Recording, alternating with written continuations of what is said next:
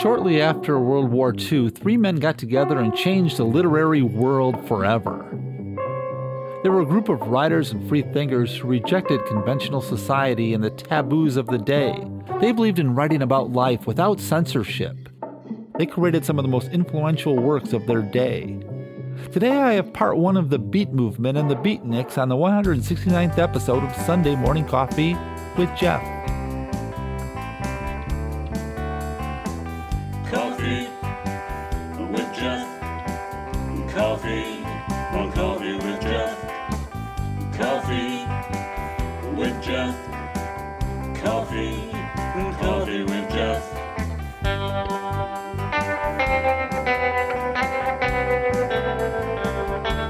It's Sunday, it's time for coffee, and I am Jeff Kelly, your host and storyteller. I'm so glad you're with me today. Are you keeping warm? Here in Chicagoland, we're in the negative temperatures. And for you outside the US, I'm talking Fahrenheit, like negative 9 degrees Fahrenheit. That's like negative 23 in Celsius, and that is cold. But on this cold day, I have a hot cup of coffee and a good story to tell. Now, quite a few years ago, I was going to write a short story based on the Beatniks. I had these images in my head of a man with a goatee playing bongos and somebody else reading bad poetry in a smoke filled coffee house, like the type of things you would see in sitcoms of the 1960s. Then I researched this and found out something shocking. The Beat generation was nothing like what the press called the Beatniks. Yeah, I had read On the Road years before, but not any of the other works by the men who call themselves the Beats. I always meant to look more into it, and finally this week I did just that. The thing is, I could have written a whole episode or more on each person individually Kerouac, Ginsberg, Burroughs, or even the other people like Neal Cassady or Herbert Huncke. I could have talked forever on their books alone, or even the murder of David Kammerer. The thing is, I can't possibly tell the whole story. There are a couple good documentaries that I'll have links to in the show notes, and you can find out more in quite a few places. My original thought was to do a story where I show how the Beat generation turned into the Beatniks, but it got too long. So therefore, it's going to be in two parts. It wasn't my intention to do two parts, but what can I do?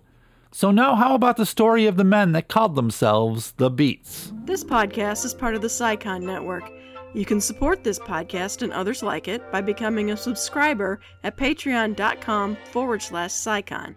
That's C S I C O N. A link can be found on the Coffee with Jeff website. Just a dollar or two is all it takes to keep these podcasts going. Thank you for your support. Now, coming to the screen, the pulsating story of today's youth, apart and alone, living by their code of rebellion and mutiny. The Beatniks, a moving story with insight and understanding of a craze that is sweeping the nation.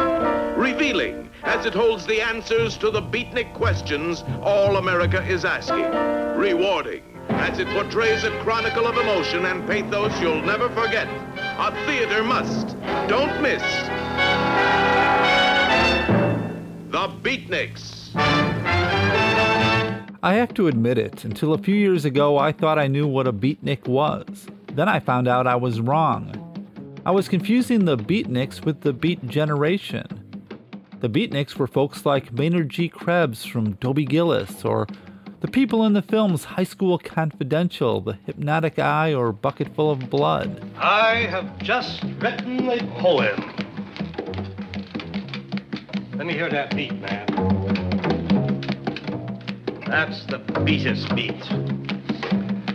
Confessions of a Movie Addict, or The Holy Barbarian Blues. I believed what I saw in TV and movies. I was a Herbal cigarettes being smoked in underground clubs, pseudo intellectual talk, bad poetry spoken with bongo drums beating, goatees, berets, black turtleneck sweaters, and dark glasses. But the beats were something altogether different. American novelist and poet Jack Kerouac had been called the king of the beats, a title he disliked. Jack never wore a goatee, wore a beret, black turtleneck sweater, or dark sunglasses, and as far as I know, no bongos were ever played while he read his work. Kerouac, along with Allen Ginsberg and William S. Burroughs, was one of the founders of the Beat Generation, but he wasn't a beatnik. The Beat Generation was a literary movement that began in the 1950s, and the beatniks were an invention of the media to poke fun at that movement. Now, I'm sure that once the Beats came onto the scene, with their poetry readings and their revolutionary works like On the Road, Howl, and The Naked Lunch, many less talented followed. Pseudo intellectuals who dressed the part and did the drugs, trying to act in a way to convince the straights that they were deeply introspective. But in reality, they were nothing more than cartoonish stereotypes. Those are what we refer to as beatniks. The idea of beatniks was also from Madison Avenue. They began selling equipment one needed to be hip, like black turtleneck sweaters, sandals, striped shirts, berets, black pants, and bongo drums. But the Beat Generation, or the Beats as they call themselves, wasn't about all that. And it all began at the end of World War II. The war finished with a big bang, which was the dropping of the atomic bomb. Two of them, actually, and suddenly the world had something new to worry about. When the war ended, two million people poured into Times Square in New York to celebrate. Jack Kerouac and William Burroughs were two of them. While they were drinking to celebrate like the rest, they began to ponder the irony that while the people were celebrating, a new nuclear threat had been unleashed on the world. By the early 1950s, kids were being warned of this threat and told to duck in cover by a turtle at the same time, the United States entered another war, the Korean War. Young men were being drafted to fight on the other side of the world. Add to that, they had Joseph McCarthy's witch hunt for un Americans. By the mid 1950s, the new medium of television was showing the ideal American family, with shows like Father Knows Best and Leave It to Beaver. It was the beginning of the age of consumerism, televisions, big cars, tract homes, and gray flannel suits. Men went to the office and wives stayed at home with the children. The girls wore dresses and had long hair, and crew cuts were the style for the boys. The beat poet Michael McClure said, One talks about the early bohemians of that period, that they might have been mad, but the madness seemed to be in the middle class, he goes on to say that the 50s were full of extreme conformity, conformity to the point of great grief and grievous pain. It's when tranquilizers were invented, he points out. Filmmaker John Waters said, People talk about the 50s. They see happy days. They think it was fun. It was horrible, the 50s. It was a most terrible time. The first memory I had was you had to be like everyone else. It was definitely a time for the white American male. But Jack Kerouac saw something different. When he came to New York as a young man, he discovered the world of jazz music, a world in which it didn't matter what color a person's skin was as long as you could play. It was a world he wanted to be a part of. American author, poet, and professor John Clellon Holmes, who is best known for his 1952 novel Go, considered the first beat novel, wrote In modern jazz, they heard something rebel and nameless, that spoke to them, and their lives knew gospel for the first time. It was more than music, it became an attitude towards life. Jack Kerouac was born on March 12, 1922, in Lowell, Massachusetts. He was brought up a Catholic, and that would give him great guilt for the rest of his life. The way he would live wouldn't gel with his faith or his dad. In 1926, when he was four years old, his brother Gerard died of rheumatic fever. This had a profound effect on his life. It pushed his mother, who he was very close to, deeper into her religion, but it pushed her father away from it.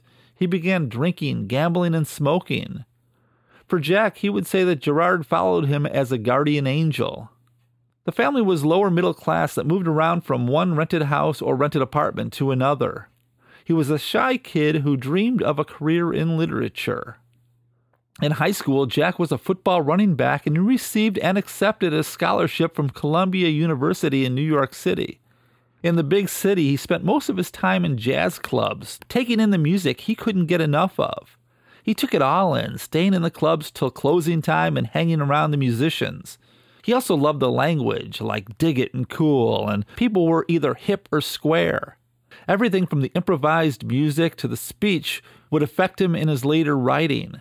Now, eventually, due to an injury, his football career ended and he soon dropped out of the university but stayed in New York. He joined the United States Merchant Marines in 1942 and in 1943 the United States Navy. His time in the Navy only lasted eight days. He was honorably discharged on psychiatric grounds. He was of indifferent character with a diagnosis of schizoid personality. By then, he had written his first novel, The Sea is My Brother. The book wouldn't be published until 2011, long after he was dead. In 1944, he was living with his girlfriend and future wife, Edie Parker, in New York's Upper West Side when he met three people that would change his life and the literary world forever Allen Ginsberg, Lucien Carr, and William S. Burroughs. The group would often meet at a bar called the West End. They would talk about a new vision for the world, one in which they would break all the modern taboos. They would cast off the standard narrative value, reject materialism, and write about explicit portraits of the human condition, one of uncensored self expression. This would be the start of the Beat Generation. This new movement was threatened to be ended early by a murder, a murder that resulted in Kerouac's first marriage. A man named David Kammerer had been stalking Lucien Carr. They had known each other for years, and Kammerer was in love with Carr. Now, before I get too far into the story, I want to stress that this is Carr's version. Others have disputed it, believing that Kammerer never stalked Carr, and this story was just a fabrication for the benefit of Carr's trial. Anyway, the two were resting near West 115th Street when Kammerer made yet another unwanted sexual advance towards Carr. Now, Carr was not a gay man and rejected his advances, but Kammerer, the bigger man, became insistent and began to assault him physically. In a panic, Carr stabbed Kammerer with his Boy Scout pocket knife, killing the young man. To cover his crime, Carr weighted the body down with rocks and dumped it into the Hudson River. Kerouac helped him get rid of the evidence, like the bloody knife and Kammerer's eyeglasses. It was Burroughs who talked Carr into turning himself into the police. Kerouac and Burroughs were eventually arrested as material witnesses. Kerouac turned to his father for bail money. At first, his father refused, but eventually his parents agreed to pay the $100 bond as long as he agreed to marry Edie Parker. Carr pleaded guilty to first degree manslaughter and was sentenced to a term of 1 to 20 years in prison. He served two in a correctional facility in upstate New York. Kerouac and Burroughs collaborated in a novel about the Kammerer killing entitled And the Hippos Were Boiled in Their Tanks. This novel wouldn't be published till 2008. Now, as far as the name The Beat Generation, Gertrude Stein and a group of artists living in Paris after World War II might have influenced it. These artists, that included Ernest Hemingway, F. Scott Fitzgerald, and T.S. Eliot, after witnessing the horrors of the war, felt confused about their place in the world. They were disoriented, wandering, directionless. They felt a lack of purpose or ambition, many of them losing faith due to the pointless wide scale death and destruction they had witnessed during the war. They began to reject the more traditional ideas of proper behavior, morality, and gender roles. It was Gertrude Stein who said they were a lost generation, and the name stuck. The legend goes that Kerouac was talking to writer John Clellon Holmes, one of his closest friends. While they were talking, Kerouac, maybe in a reference to the Lost Generation, said, You know, this is really a beat generation. What did he mean by that? Well, it seems that everything I read or hear, someone has their own definition of what beat means. As far as I understand it, it was because after World War II, with the atomic bomb, the extreme racism, the runaway capitalism, and conformism of the 1950s, they felt tired or beaten down and it could also be upbeat or beatific. And there's the musical association of being on the beat. Why don't we let Jack Kerouac say something about it? It's the beat generation. It's Bayat. It's the beat to keep. It's the beat of the heart. It's being beat and down in the world and like old time lowdown. And like in ancient civilizations, the slave boatmen rowing galleys to a beat, and servants spinning pottery to a beat, so this group of writers began calling themselves the Beats as they started living a bohemian lifestyle. It was in a rented apartment on West 115th Street that became the hangout for the new group. There were a lot of late night parties that took place discussing art and artists, philosophy, and contemplating the meaning of life. They took on the lofty goal of changing the world. They experimented with sex and drugs. The place they hung around in, Times Square in New York, was an underground world of hipsters and outsiders, with its junkies, petty thieves, and prostitutes.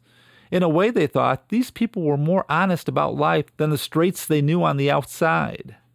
They met people like Herbert Huncke, a writer and poet. He was from Chicago but now made 42nd Street his home. He was a streetwise hipster who introduced Ginsberg to heroin he quickly became a friend of the group and was their contact to the underground world. And then there was Neal Cassady, who was introduced to the group in 1947. He was a car thief who was a huge influence on Kerouac. Neal was the basis for the character of Dean Moriarty in his book On the Road. The book was based on a series of cross country road trips the two started taking in 1947. In 1951, Kerouac sat down in front of his typewriter and began to draft a story based on their road trips called On the Road.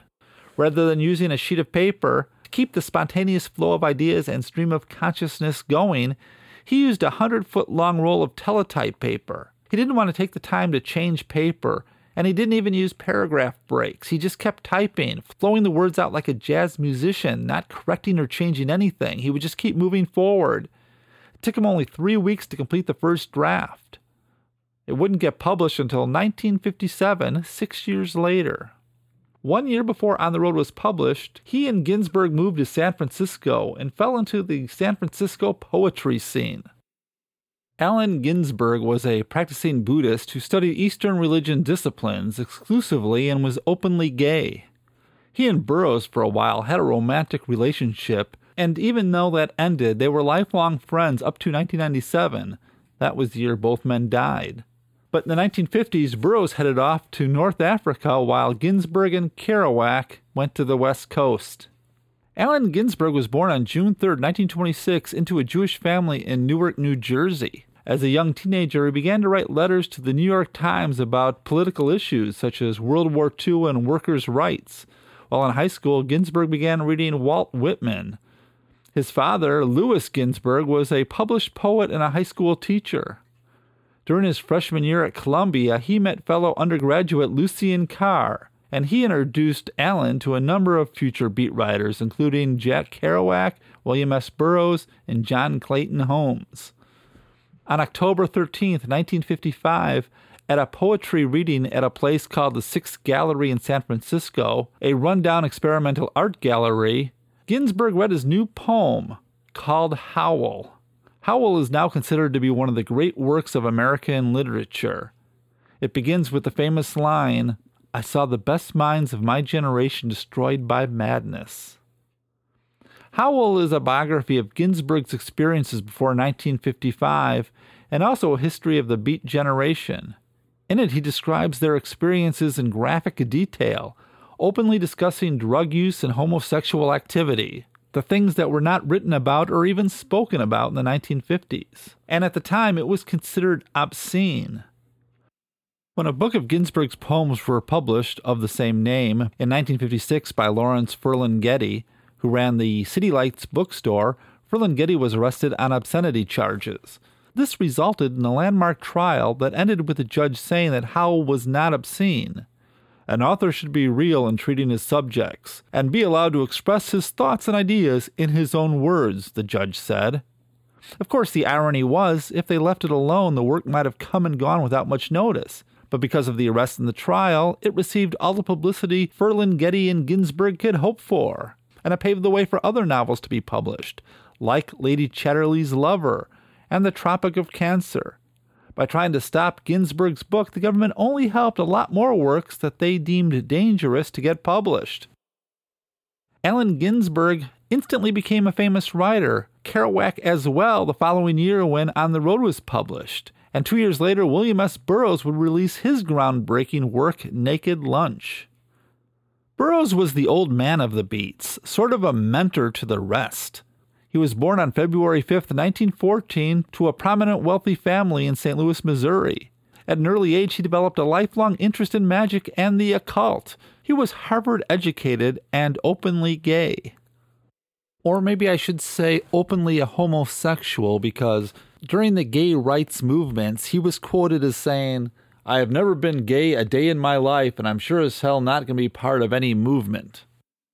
He was living in Paris when he wrote The Naked Lunch, a series of loosely connected vignettes which draws from Burroughs' own experiences, which includes his addiction to drugs. The book was a huge success, and now all three of the original beats were famous, and the beat movement began to sweep across America. Coffeehouse poetry readings became very popular, and art communities popped up everywhere. More writers joined the beat movement, such as Michael McClure, Ken Kesey, and Gary Snyder. And as far as I know, no bongos were ever used. The conservative press took an exception to this, and many considered this movement dangerous. They dubbed these people beatniks in an effort to discredit them. And we'll be going into that in part two in two weeks. I'll discuss how the beatniks were portrayed in the media and what became of the big three Jack Kerouac, Allen Ginsberg, and William S. Burroughs. And tonight the stars will be out. And don't you know that God is Pooh Bear? The evening star must be drooping and shedding her sparkler dims on the prairie, which is just before the coming of complete night that blesses the earth, darkens all the rivers, cups the peaks, and folds the final shore in. Nobody, nobody knows what's going to happen to anybody besides the forlorn gr- rags of growing old. Think of Dean Moriarty, I even think of old Dean Moriarty, the father we never found. Think of Dean Moriarty, I think of Dean Moriarty. Has anybody got a match? Thanks. Now I can light an old gold and listen to the Sad Sack. A little bit before I go. One thing I didn't explore here was the women of the Beat generation. I focused on the main three, two of which were homosexuals and, and one that was extremely shy around women. In fact, Kerouac, even though he was married three times, once said the only woman he actually loved was his mother. Maybe in part two, I'll talk a little bit more about the women, like Carolyn Cassady, Joyce Johnson, Diane di Prima, Hettie Jones, and Edie Parker. Or maybe I'll have to have a part three. I don't know. I say that because I don't know exactly what I'm going to do for the next part. I want it to be about how the Beat generation caught on, how the press turned on it and made it into the Beatniks, and how that eventually became the hippies. Maybe I'll even show the Beats' connection to the punks of the 1970s, who knows? Stories like this remind me that the more society wants people to conform, the more groups of people will find a way to rebel, and that rebelliousness will become a fashion, and that fashion will eventually turn back into conformity. It's always a complete circle. Look at the 60s. Kids started out to express themselves in a unique way, and eventually that unique look became the fashion of the day, so it wasn't unique anymore. Hopefully, that's what part two will be about that and some of the later beat writers. But now, how about the ending credits? Now, look, if you have a moment, I want you to go over and look at our Patreon page. Just look at it. How sad is that? Am I right? You can help make it better. You can be one of the good people by visiting CSICON.fm, that's C S I C O N, and look for the Patreon link at the top and make a donation. And a sincere thank you to all of you who already support the show. Speaking of CSICON, why not go over to our website and check out a few of our other shows? You'll find so many amazing podcasts there. That's CSICON, C-S-I-C-O-N dot FM. And you can also email me at coffeewithjeff at gmail.com for any reason. And of course, I'm on Twitter. My name on Twitter is Coffee with Jeff, all one word. And I have a Coffee with Jeff Facebook page that you're invited to join. Story ideas are always welcome.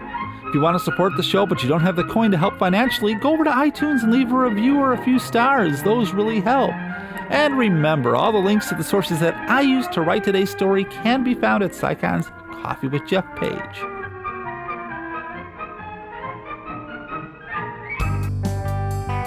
I'd like to thank Brecky Tomlinson for having this podcast on the CSICON Network. To my wife of 34 years for being my wife of 34 years. David Metzger for designing the Coffee with Jeff logo. Kelly Rickard for writing and performing the Coffee with Jeff theme, and to all of you who listen to the show every week, thank you so much. I mean it. And a special shout out to all those that repost us on social media. You will always have a special place in my heart.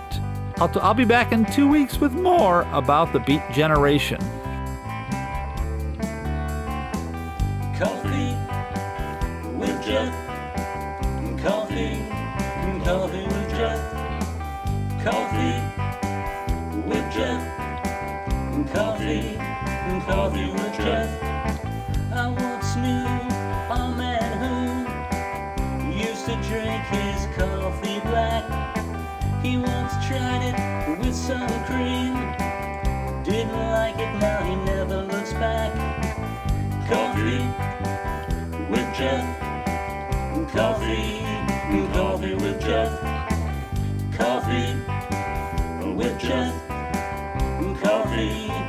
Coffee with Jeff.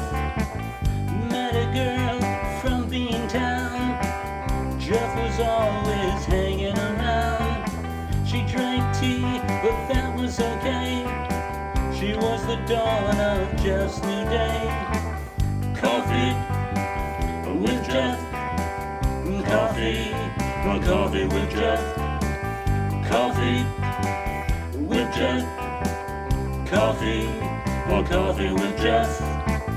Years go by and lives will have changed. Sometimes your plans get rearranged. He's seen it all and he's weathered it too. So Jeff wants to have some coffee with you. Coffee with Jeff.